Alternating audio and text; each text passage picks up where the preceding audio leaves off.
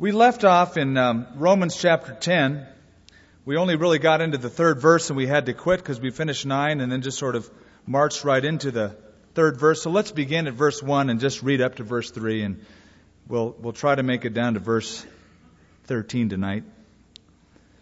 Brethren, my heart's desire and prayer to God for Israel is that they may be saved. For I bear them witness that they have a zeal for God but not according to knowledge.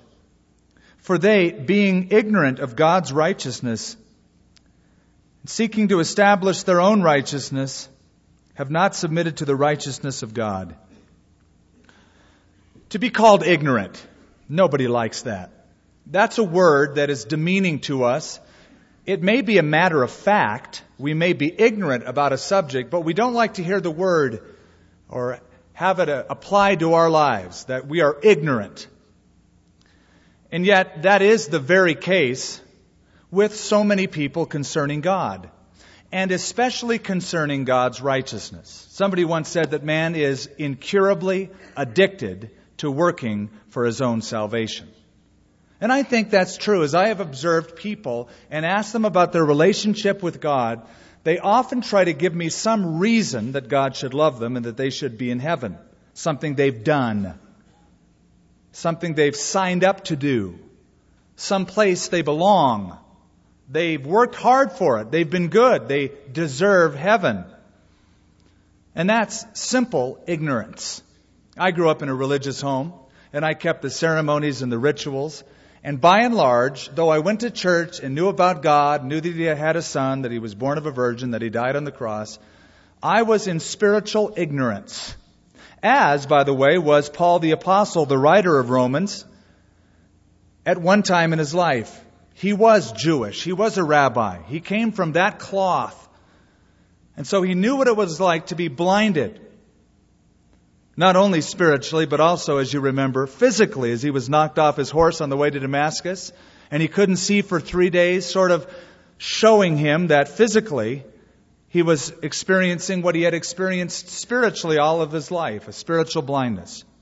Grew up in the Jewish faith. In fact, this man was so ignorant of who Jesus Christ was that he persecuted the church, he said. And he said, I did it in ignorance. He confessed that later on. The land of Israel, I've been there now 22 times. I lived there, my first jaunt over there on a kibbutz. I've grown to love the people, as I mentioned last week. We talked about their zeal in the first couple of verses. But I, I gotta say, in general terms, that Jewish people are among the smartest people group I have ever encountered. Just, I'm painting with a broom on purpose. They just seem to be brilliant. And I say that not only from what I've observed, but from what I have seen statistically. Um, the Jewish people make up one tenth of one percent of world population, and yet they have 25 to 33 percent of all of the Nobel prizes ever won. That's saying something. Not only that, but they hold 30% of all the awards in music and science and literature. Brilliant. As an example, the Wassermann test for syphilis digitalis was discovered by a Jewish doctor by the name of Dr. Nusslein. Chloral hydrate for convulsions was discovered by Dr. Liebreich. Streptomycin discovered by another Jewish doctor, Dr. Abraham Waksman the polio pill by Dr. Sabin, the polio vaccine by the famous Jonas Salk. And yet, with all of that brain power, all of those smarts, there is a pervasive ignorance among this chosen people of God over what it requires to know God, to get to heaven. Verse 3 is where we left off, and we continue tonight on that theme. For they, being ignorant of God's righteousness and seeking to establish their own righteousness, have not submitted to the righteousness of God. Knowing truth is essential. We need to know the truth about God. We need to know the truth about ourselves. We need to know the truth about our world. We place a high premium on truth. John, when he wrote his gospel, spoke about Jesus coming into the world, and he said, And we beheld his glory as of the only begotten of the Father, full of grace and truth. Here's the man who came, the Messiah who came, the one of truth. Jesus said, If you abide in my word, you are my disciples indeed, because if you do that, you will know the truth, and the truth will set you free. And then he declared himself to be the very source of truth when he said, I am the way, I am the truth, I am the life. No one comes to the Father except through me. Jesus promised his disciples, anybody who follows Jesus, would know the truth. He said, The Spirit of truth will come, and he will lead you into all truth. The promise to the believer of the Holy Spirit abiding within as he follows Jesus Christ. And then when he, Jesus prayed to his Father in the Garden of Gethsemane, for us, by the way, his followers, including us, he said, Sanctify them by your truth. Your word is truth. Now, there has never been a nation that existed that was more focused on truth than the nation of Israel. They have sought the truth since their inception. And especially since the truth, the Bible, was committed to them. In a sense, they have an edge, you would think. They've got the Old Testament, they've got the predictions, the promises. If you'd look back at um, chapter 9 for just a moment.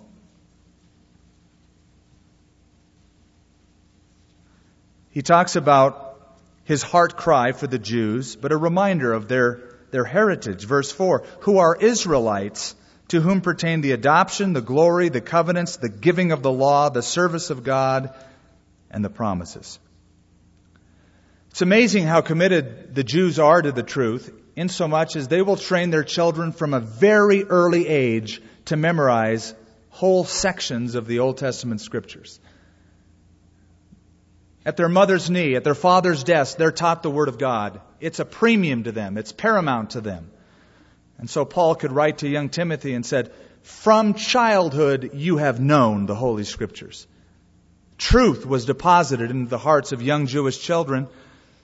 And not only that, but the Jewish nation and the city of Jerusalem so honored the teachers of the truth, like Rabbi Hillel and Rabbi Gamaliel, who taught Paul the Apostle truth.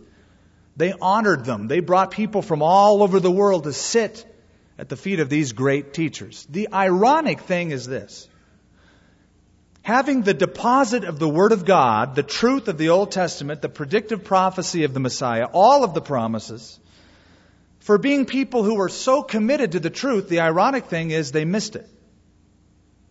Jesus said to the Sadducees, You err, not knowing the Scriptures, nor the power of God.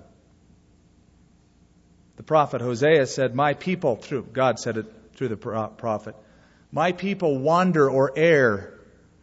They err because of lack of knowledge. They perish, is one translation. My people perish for lack of knowledge. The book of Isaiah opens up and it says, The donkey knows his master's call and the master's crib, but Israel, my people, does not know. They do not understand. That's amazing to me. Having the deposited truth of God having it all and yet being so ignorant of the truth of God. Now, this is one of the major themes of this section of the book of Romans. You know, Paul has a style here, we've noticed. Paul will figure that somebody's going to ask him a question, and so he'll raise the question. And then it's like he says, Hey, I'm glad you asked that, even though they didn't. He supposes they would. And then he answers the supposed question. So he has this kind of dialogue with himself. He asks himself a question, and he gives himself a great answer. And one of the questions is, Paul, if Jesus is the Jewish Messiah, like you say, why isn't it that the nation of Israel has wholesale rejected him? Why isn't it that more Jews don't believe in him? Okay, you believe in him, great. But if he's a, the promised Messiah, it seems that there's a lot more Gentiles than Jews that believe in him. And so Paul says, You're right. There's a remnant. There's always been just a remnant who's believed, whether in the Old Testament or the New Testament. Then he'll go on to say in the next chapter, God still has a plan for this nation in the future. We'll get to that later. But the ignorance part. Ignorant of God's righteousness and seeking to establish their own righteousness, notice, they have not submitted to the righteousness of God. What is that? What is the righteousness of God? Do you remember? The righteousness of God, you'll remember, is the righteousness you don't earn, you don't produce, you don't work for, you receive. The only righteousness God will accept is the kind of righteousness He gives freely to people. It's the kind that we receive by faith, completely by grace, not by works. That's the righteousness of God as we've defined it so far in the book of Romans. And this is why, folks, the religious person has real trouble with the grace of Jesus Christ. Because the religious person, including Paul the Apostle at one time, had a whole system worked out. A whole system of works, ceremonies, rituals, laws. And they worked hard and they strived daily to perform their little standard of righteousness. And then when it was all done, that they fulfilled their standard, they felt good about it. Which is what the religious person loves to do. Not to receive God's free gift, but to say, I worked hard for it. I deserve heaven. I've been to church all my life. I grew up and I've had communion and confirmation or whatever. My parents belong to this church. I belong to this church. But the righteousness of God is the kind that He gives. I do like to work outside. In fact, uh, this last Sunday, between um, the third service Sunday and the last service Sunday night, I went out and mowed the lawn, pulled some weeds out in the yard. I love to do it because, uh, first of all, it's cathartic. It's cleansing for me to go out and just sweat things out and think things out. And I have a great sense of accomplishment when it's done. Look what I did. I actually mowed the lawn. I mean, it's not big, but it's like, whoo! I pulled a weed. There is a sense of accomplishment when you work hard for something and you see the job well done. You build something. Look at, I built it. It feels good. But we can never carry that feeling or that design over onto our relationship with God to merit salvation. We have underscored that probably ad nauseum for the last several weeks in the book of Romans, but I, I don't think we can ever underscore it enough. The Jews prayed three times a day, sometimes more. There was beautiful prayers, but they relied on their works, their prayers, their sacrifices, their rituals to get them favor with God. Do you remember that old commercial for Smith Barney? They make money the old fashioned way. They earn it. So a lot of people relate to God. They get to heaven the old fashioned way. They earn it. There's a lot of people who think that's how you get to heaven. You don't. You don't. Remember what Jesus said to Nicodemus? You must be born again to enter the kingdom of heaven. He said that to a very religious person. Jesus said to the harlot on the street, Neither do I condemn you. Go, sin no more. Jesus said to the man who was crippled that was brought down in the house in Capernaum, Your sins are forgiven. Jesus said to the thief on the cross, Today you'll be with me in paradise. Now, the religious person standing by would hear that little conversation between the thief and the Messiah and say, Excuse me, uh, I know you're all in terrible suffering, but I've got to ask you a question. How can you promise this man salvation and forgiveness instantly when he hasn't done anything? Why don't you at least say, keep the Ten Commandments, and then you'll be in paradise? Or, if you get baptized, join a church. Do a few things that proves you're really a Christian. Then you'll be with me in paradise. At least say that. Well, there's an obvious answer to it. There was no time. The thief was impaled to the cross, as was Jesus. He had no time to do any works. And second, God doesn't save anybody based on their works. We know that. It's all by grace. It's all through the avenue of our faith and trust in Christ. And that's what the thief on the cross did. Trusted Jesus Christ. I don't know if you've ever studied just the little phrase of the thief to Jesus, but it bears your own personal study sometime. In that little phrase, it reveals what he acknowledged. Lord, he said, not hey dude, Lord. He recognized the lordship of Christ. Then he said, Remember me when you come into your kingdom. He knew he was a king. He knew he was the Lord. He confessed that. He confessed that he was a king, that he had a kingdom. And he relied by saying, Remember me when you come into your kingdom. He relied on him being able to do something for him because he couldn't do it for himself. That's a lot packed in a little statement.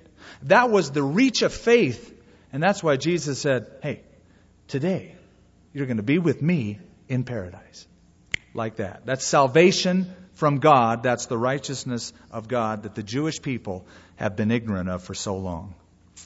I heard about a boy that wanted to join a church. Cute little guy. But in this church, you had to appear before the deacons to join. So the deacon committee sat around in a semicircle. The little boy was brought in. And so they asked him the question Okay, you want to join our church? Are you saved? Yes, I am saved. How did you get saved? Little boy said, Well, I got saved when God did his part and I did my part. The deacons kind of looked at each other and snickered and said, Well, that's, that's wonderful. But could you explain what God's part is and what your part is? He said, Sure. God's part was the saving, my part was the sinning. And then he said, And I ran from God all my life as fast as my little rebellious legs could take me, and God chased me and ran me down. That's how I got saved. Now, I don't know how you'd fit that theologically, but that's a good answer. He did the sinning, God did the saving. He admitted that he was a sinner. God chased him down, pursued him by his Spirit. Today you'll be with me in paradise. Now, somebody will, will inevitably ask, and we brought the question up even a lot in this study in Romans wait a minute, Skip, you're supposed to do good things, right? I mean, faith without works is dead, right? But the point is this you're not saved by doing good works. You do good works once you're saved. Once God saves you, He changes your heart not from the outside in through rituals, but from the inside out through a relationship. When that happens, your heart has changed. You're a new creation. And you have a desire to do things because you love Him. You want to please Him. There's a relationship. You want to find out what He loves and do it. You want to find out what He hates and stay away from it. And therein lies the proof that a person is saved by His works. But you don't do works to get saved. You get saved by admitting you're a sinner, by calling out on Jesus Christ. You turn from sin, you turn to Him, and then you demonstrate that salvation by the works that you do. You know, salvation is like getting saved from drowning, in a sense. A person is drowning. He's about to go under, and he's had his hand, has his hand up and goes, Save me, please. Now, how ludicrous is it going to be for the guy on the shore to go, Well, now wait a minute. You got to do some good works first. I'm dying. I'm going down. I can't do anything except cry out for you to save me. But I'll tell you something. Once that guy's pulled out of the water, he'll do anything. He's so grateful that he's saved. He'd say, Hey man, can I like wash your car every day for the next 10 years? Anything. I just want to show my appreciation. When you're saved by God, works will follow, and it is the demonstration, but it is not the method of getting saved. So, they have not submitted to the righteousness of God. Verse 4 For Christ is the end of the law for righteousness to every one who believes. Mark that. Jesus Christ is the completion, the end of the law to everyone who believes. You'll remember Jesus on the Sermon on the Mount had all of his disciples and the crowds around him at the shores of Galilee. And he said, I didn't come to destroy the law, I came to fulfill the law. And then he pressed it and he said, For I say to you, unless your righteousness exceed the righteousness of the scribes and the Pharisees, you will by no means enter the kingdom of heaven. Now, if there was ever a sh- uh, statement that had shock value, that was it. Picture it. Common Jewish people who looked up to the rabbis, the scribes, the Pharisees, the Sadducees, the religious elite. They were the creme de la creme of religious activity. And Jesus says, unless your righteousness exceeds their righteousness, there's no hope. You'll never make it to heaven. I think they were shocked, stunned, because there was a saying around the Jews. The Jews used to say, if only two men will go to heaven, one will be a scribe, the other will be a Pharisee. That was their belief. The scribes were the people who recorded the scripture. They studied it, they read it, they copied it, they taught it. The Pharisees by the word, the, the word Pharisee means the separated ones. There was only 6,000 of them at the time of Christ. They were so separate from the other sinners, the Gentiles, the people that have cooties, the sinners, that they would separate themselves, hold their robes close to their bodies, lest they become defiled by touching a Gentile. Ceremonial defilement. They, they decided they would be so separate from the ways of the world and so holy unto God that, that nobody could match them. Now, when Jesus said that, he's dealing with a very basic point here. We're, we're all dealing with the same point. The Jewish nation has been ignorant of the righteousness of God. They haven't submitted to God's righteousness. They try to manufacture their own. They're ignorant of that. This is the worst kind of ignorance. It's works based righteousness rather than trusting in Jesus Christ. So the basic point is how do you get to heaven? Do you do it by ritual? Do you do it by being very, very holy? If that's what it is, if it's by doing something, proving something, going through works to get to heaven, then they would go away feeling totally defeated. And so will we. Nobody in this room has ever come close to matching the external righteousness of the Pharisees, not a one of us. But that's not what he meant.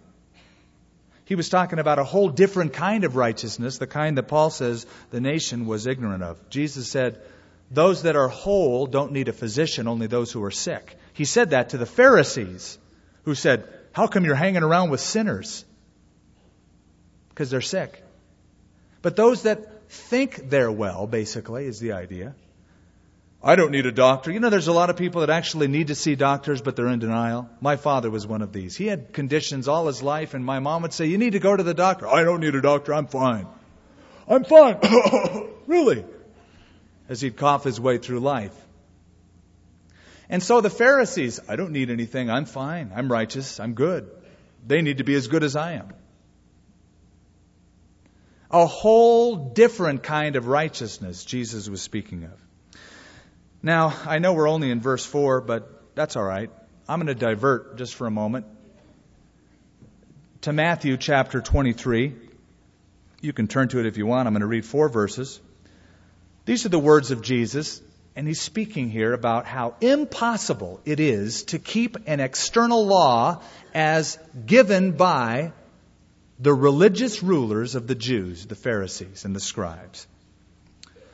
In verse 2, Jesus said, The scribes and the Pharisees sit in Moses' seat.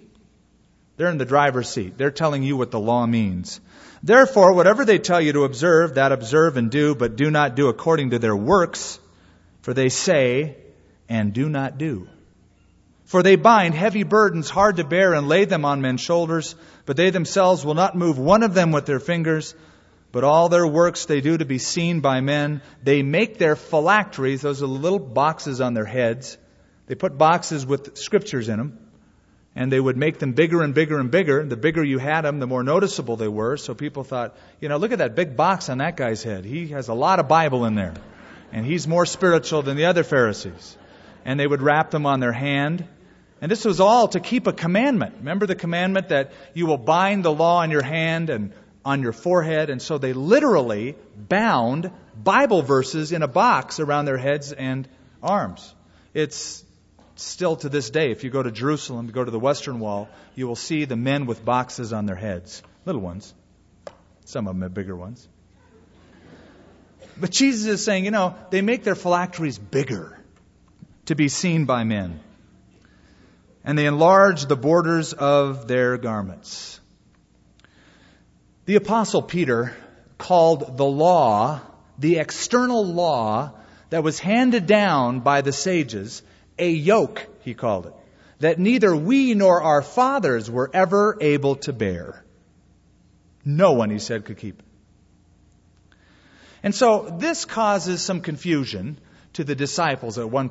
And, and they turn to Jesus and they say, okay, Jesus, uh, tell it to us straight who can be saved?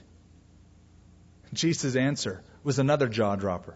He said, With men, it's impossible. And they probably thought, All right, great. I mean, you came from heaven to earth to tell us that. Nobody can be saved. It's impossible. Just then he said, But what's impossible with men is possible with God. See, do you see the difference between works based righteousness, impossible for men, versus imputed righteousness given by God freely by grace? It's possible with God. He'll give it to you. He'll declare you righteous. He'll justify you. Romans chapter 5 verse 1. So the righteousness then that God requires is the righteousness that God gives. You don't produce it, you receive it. It is imputed. I was reading um, this week about a ship that was discovered about a hundred years ago, a century ago, in the Arctic Ocean. It was um, uh, manned by a crew that was frozen to death. The captain was standing over his captain's log as if he was writing an entry in it. People were in hammocks, some others were in uh, different parts of the ship, but they were frozen to death. The entry in the ship showed that by the time they were found, they had been sailing or floating around between the icebergs 13 years. And the commentator in the article said it was a drifting sepulchre manned by a frozen crew. And I read that and I said, now there is a description of religion at the time of Jesus Christ and a good description of much of religion today. It's an, a sepulchre manned by a frozen crew. No life, dead, all in position, but nothing really happening. There's a great story in the New Testament. It's a parable that Jesus gives. He said two men went up to the temple to pray. One was a Pharisee, ultra elite, very religious, very righteous, creme de la creme. The other was a tax collector. Now, if ever there were two people diametrically opposed to each other, it was a Pharisee and a tax collector. The Pharisee, of course, was seen as very, very spiritual. He was highly esteemed. The tax collector was very ill esteemed, very hated, very non righteous. But by the end of the parable, you remember the, the, the punchline? Jesus said that the tax collector went away justified. Why? Because he had penitent faith that brought God's righteousness. He said, Lord, as he beat his breast, have mercy on me, I'm a sinner. While the Pharisee boasted in his own righteousness. Works based righteousness versus imputed. He said, Lord, I thank you that I'm not like other men. I don't do this, I don't do that. And I really especially thank you that I'm not like that guy over there, that tax collector. We know he's a creep, Lord. And he started going in his prayer through a litany of his works. And Jesus said, He'll never be accepted. But the man who confessed his sin, he will be accepted. The Apostle Paul at one time trusted in his own righteousness. Remember when he gives his little pedigree in Philippians? He said, When it came to righteousness that comes by the law, I was, his word, perfect, blameless. I did it all. Externally, there wasn't anybody that I ever found holier than I was. And then he said something that would shock anybody that is interested in works based righteousness. He said, All those things of my past, that I thought were gain, I count them as refuse. Dung is the word. Refuse that I might find or be found in Christ. And being found in him, said Paul, not having, listen, not having my own righteousness which comes from the law, but the righteousness which comes by my faith in Jesus Christ. Once again, the great chasm, the great difference between works based righteousness versus God's righteousness. That's what Paul said I was ignorant of. That's what Paul says the Jewish nation has been and is ignorant of even to this day. So, Christ is the end of the law to those of us who believe. I'm not under the law anymore. I say I because I don't know about all of you. Some of you, when I have conversations with you, I get the hunch that you are. You've been redeemed from the curse of the law, but you still want to live under it whether it means keeping the Sabbath or certain dietary regulations or whatever. I'm not under the law. Christ is the fulfillment of the law. He lived the perfect life. Nobody else could ever do that. And then he died for my sins. Now, I think this. If the only righteousness that God will accept is the kind that he gives, and the kind that he gives is the perfect righteousness of his perfect Son who lived the perfect life, you can't do any better than that. For you to try to get to heaven by your own works is like saying to God, from his perspective, I can do better than that. I can do better than the righteousness that you give freely that only your son could ever do. I can do better than that. I can live more perfect than that. I can, I'll make it. Well, he goes on further, verse 5 For Moses writes about the righteousness which is of the law, the man who does these things shall live by them. He's quoting Leviticus 18. You know, Paul knew the scripture, and he quotes a lot of what he knew from his upbringing. And he's basically saying, okay, if you say you live by the law, you got to do it all. You got to keep all of the law. Another passage in Deuteronomy, which Paul doesn't quote here, but he does quote in Galatians, is this Cursed is the man who does not confirm all the words of this law. And Paul makes the point in Galatians. If you say that you live by external good deeds, I'm going to keep the law and make it to heaven. If you blow it in one thing, you're guilty of breaking the law. Doesn't matter which part. In other words, you and I can't choose which part of the law we like, which part we don't like. If you say you live by it, you better keep it all. Or, or, relate to God on a whole different level. Of course, it is impossible to do, is it not? It's impossible to keep all of the regulations of the law. I challenge anyone here go through the Old Testament and find me a person who has kept all of it. And there's only one, and that's Jesus. And that's the substitute that we're talking about. Let him fill in for you, okay? Let him step in and be the substitute. See, there, there's, there's two ways to deal with it. One, the way of the Pharisees, which is take God's standard and lower it to the level of just rituals and ceremonies, and then pat yourself on the back when you go through all the rituals and ceremonies. That's lowering the standard. That's telling God, you're really not as holy as you say you are in the Bible, so I'm going to accommodate your righteousness down to my level. And I am holier than I really am. I think I am, so it puffs me up. That's, that's one way. The other way is you humble yourself and you let Jesus Christ be your substitute. Verse 6 But the righteousness of faith speaks in this way Do not say in your heart, Who will ascend into heaven? That is to bring Christ down from above. Or, Who will ascend into the abyss? That is to bring Christ up from the dead. But what does it say? Now he's quoting again the Old Testament. What does it say? The word is near you in your mouth and in your heart. That is the word of faith which we preach. The word of faith here speaks of my trust in Jesus Christ. He's quoting the Old Testament. He's showing that even in the Old Testament, God never required just an external observance of the law. God was always interested in the internal, the heart, the trust, the faith. He said to the Jewish nation, circumcise your hearts, not just your flesh. Let the ritual be translated into the innermost part of your being. So, the point here in his quote in verse 6, 7, and 8 is that salvation is not going to come by us going up into heaven. We don't need to. God came from heaven to earth. That's the incarnation. But works based righteousness, religion, religious systems, that is works based righteousness, always denies the importance of the incarnation that God had to come to earth to be a man. So we've got to go reach God somehow. We've got to go bring him down.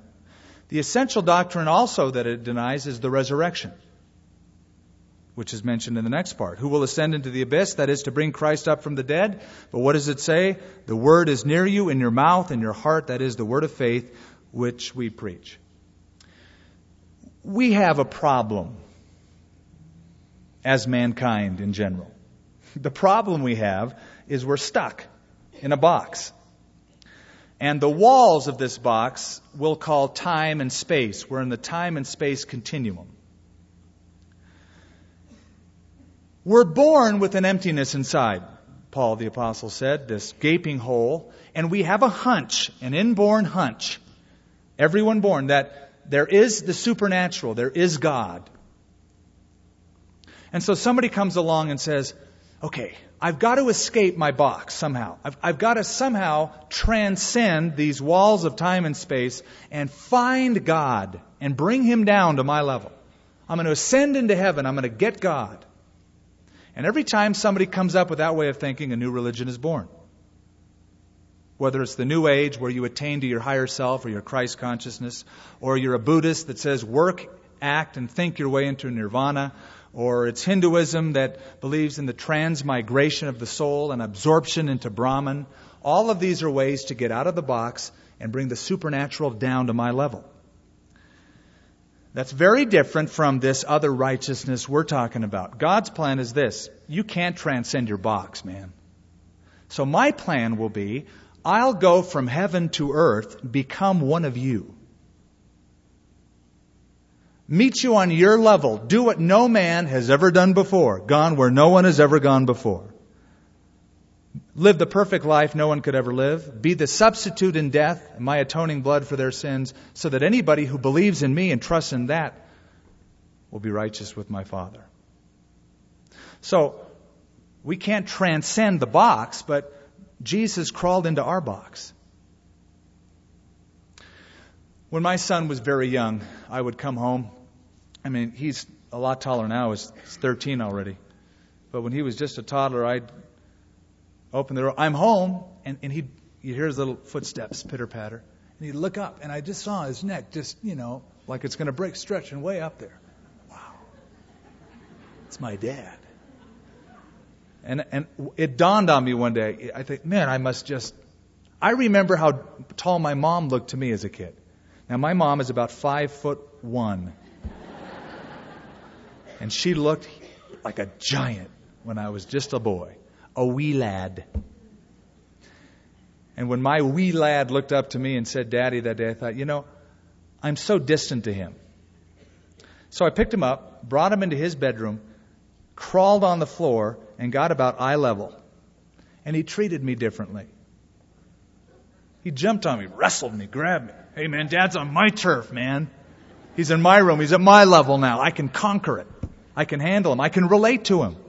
And I noticed the relationship was different in the bedroom at his level than coming in through the door and thundering down from the heights. And that's the message of Hebrews chapter 1. God, who at different times and in different ways spoke to our fathers by the prophets. God thundered down his message through the prophets from heaven, has in these last days spoken to us by his own Son. He crawled into the box. He became one of us. And so he could say, Philip, have you been so long a time with me and you don't know who I am? If you've seen me, you have seen the Father. The incarnation. God has come in human flesh to be at our level.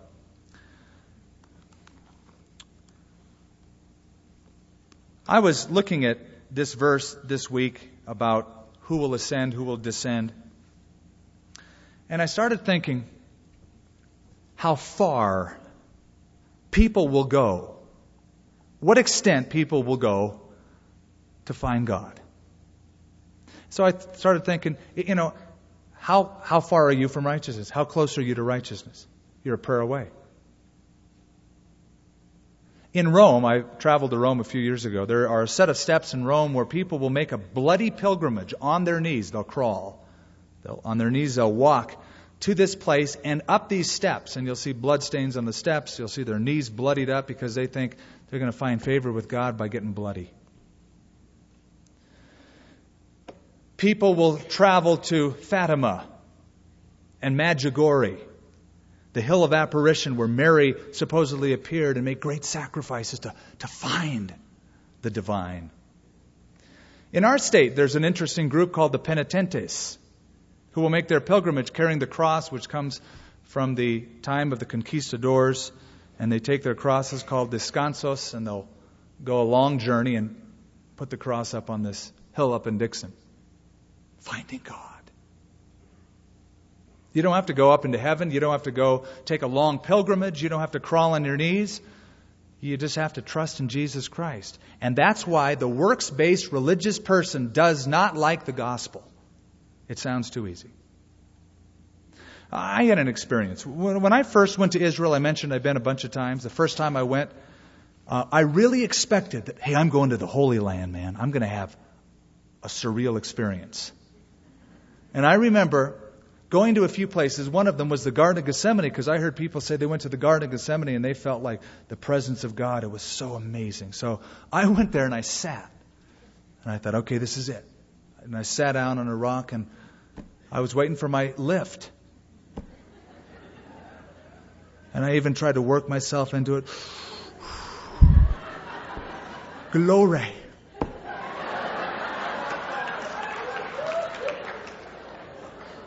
And I was so disappointed.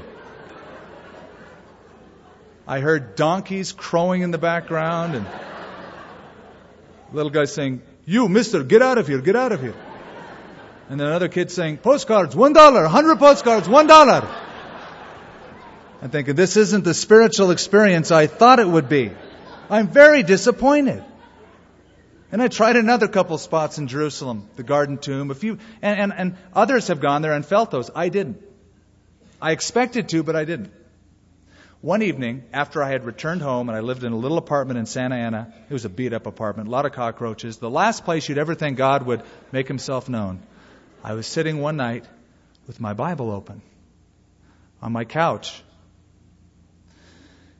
And I was just reading and praying and I felt an incredible presence of God. And the Lord was showing me, you don't have to go to the Holy Land. Because there really isn't a Holy Land. There's a holy Lord who dwells in holy people, and it doesn't matter where you are. It's that word of faith. It's that trust in Him. It's the relationship you have. You don't have to ascend or descend or go anywhere. It's a wonderful truth that if you confess with your mouth the Lord Jesus and believe in your heart that God raised him from the dead, you will be saved. For with the heart one believes unto righteousness, and with the mouth confession is made unto salvation. Notice those two words, righteousness and salvation, in those verses. They describe the negative and the positive aspects of your redemption. Righteousness has to do with what we become, salvation has to do with what we've escaped. We've been saved from something. We become righteous because of God's work. Righteousness has to do with entering into the blessedness. Salvation has to do with escaping the cursedness. Or you might look at it this way righteousness has to do with eternal life that we don't deserve, but we receive, whereas salvation has to do with eternal punishment, which we do deserve, but we don't go through. We have been saved, that's the negative, pulled out from the pit, and given righteousness. Notice, if you confess with your mouth the Lord Jesus, that means you have to acknowledge Jesus as the Lord. The Greek word kurios, master, absolute sovereign. It is related, that Greek word kurios, to a Hebrew word Adonai. If you took a translation of the Old Testament, a Septuagint, and compared, it would be equivalent to Adonai, which is Lord, or sometimes even translated God. It is essential that you confess Jesus Christ as the Lord. He's God in human flesh. That is essential to salvation. Now, please notice, if you believe, it didn't say if you believe, period. It's if you believe the Lord Jesus. I, I can't underline enough the fact that God never exalts faith in faith or faith for the sake of faith. Somebody will look at a person who believes in something other than Christ. Oh, a person is a person of great faith. But the Bible makes it clear that faith is only as good as the object in which the faith is placed. If I believe with all my heart that the banana that I have on my plate will save me, and I put all my faith in that banana, you would truly say, and you could truly say, He's a man of great faith. He carries the banana wherever he goes. Look at him. He's got a banana on his shoulder. But he really believes it. You might say, well, he's a little nuts. He's deluded. He believes in the great banana, but he believes it. He is spiritual. He is religious. But the fact of the matter is, the banana has no power. It's a delusion. Faith is only as good as the object in which the faith is placed. The Bible exalts the objective faith placed in the one revealed from heaven who came to earth, the Son of God, who paid for our sins on the cross, Jesus Christ. And by the way, the word faith in the Bible, most of us know by now, means a deep reliance, a trust, more than an acknowledgement. We in our English language will say, Yeah, I believe in God. Oh, really? What does that mean to you? Well, what it means to some people is that I believe God exists. He's out there somewhere. I believe in a God. The Bible would call it a trust or a surrender in. The Apostle James lets us know that the devils, the demons, are absolutely orthodox in their theology. Did you know that? They know all of the right things about God. They are more orthodox than, than a lot of people. James says this You believe there is one God, you do well. Or you could say, wow. But even the devils believe and they tremble. You believe in one God? Demons are monotheistic. They believe in one God. They're creationists, confirmed creationists. They were there when God created the heavens and the earth. Not only that, but they know what heaven's like. They were kicked out of it, the Bible says. They saw it with their own eyes. They felt it. They experienced it. And they were taken out of heaven. And they also know the coming judgment because they shudder in their faith. They tremble, the Bible says. So, you can know all of these things and be unsaved. You can have the orthodox belief I believe in one God, I believe in creation, I believe there's a judgment coming. But the faith the Bible talks about is that total commitment and trust. It's a, something real in your own life. Jesus described it as being born again, and it accompanies repentance.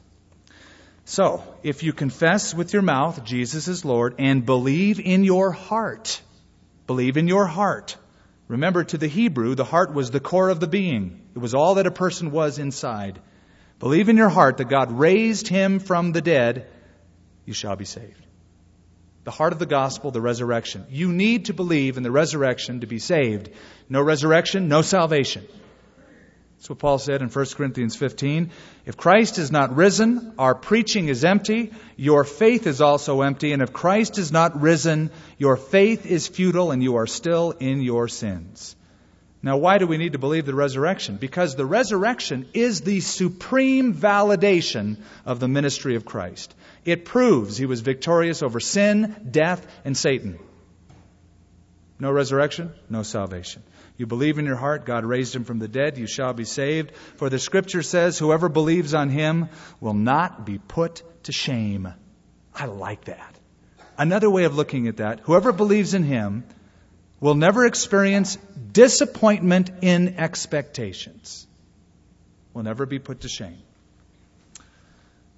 Let me apply that. You will never regret trusting Jesus Christ completely. You know, I've never met a man or a woman on his or her deathbed who has said, Man, I have only one regret. I've trusted Jesus too much. I've prayed too much, man. I've thought more about heaven and witnessed more people and lived a godly life. I did it too much. I was a fanatic. I've never, ever had that happen. But I've certainly heard a lot of the opposite. Boy, this life is so short. I should have trusted him more.